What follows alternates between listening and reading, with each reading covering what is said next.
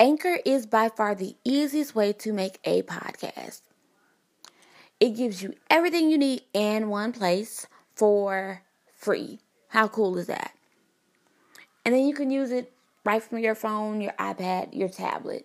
Download the app, record your podcast, and that's it.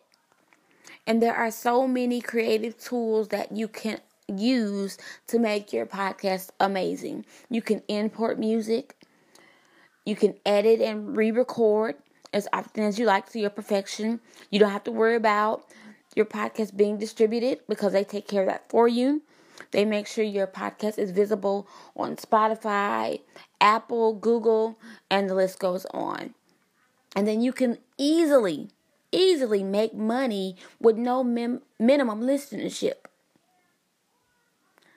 If I were you, I would advise you to use Anchor. Hello, hello, hello, everybody.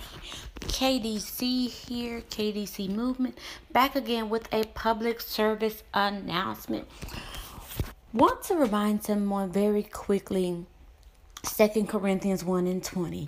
For all the promises of God in Him are yea, and in Him amen, unto the glory of God by us. So, really quick, my brother, my sister, whomever you are, wherever you are, just want to remind you that the promises of God are still yes and amen within your life. If he said it, that settles it. He promised you that you would live to see your all your debt paid off. It's going to come to pass. He promised you that you would be the number one best-selling author. It's going to come to pass. He promised you that number one record. It's going to come to pass. I understand for some of us it may look pretty dreary right now in our lives, but I stand on the promise of God.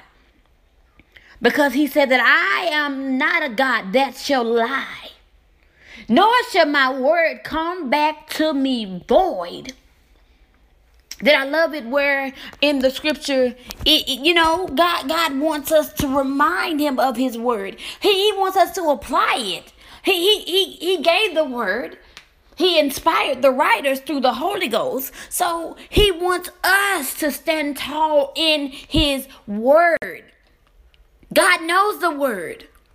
He wants us to stand tall in it. And I love where he says in the scripture, Prove me now, says the Lord. Malachi 3 and 10. I understand that scripture may be dealing with tithing. Well, it, it's dealing with blessings overall. But God is telling him, Prove me now.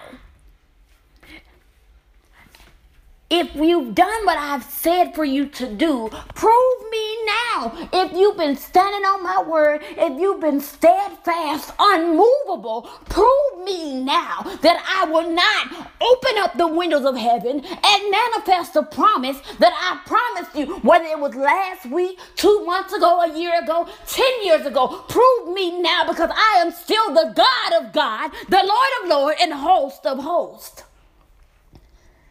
And there is none other. Through me like that can come by me but through the Father.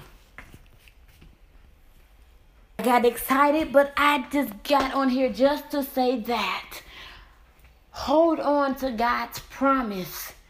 If He said it, that settles it. He's still sure to do. I love you all and be blessed.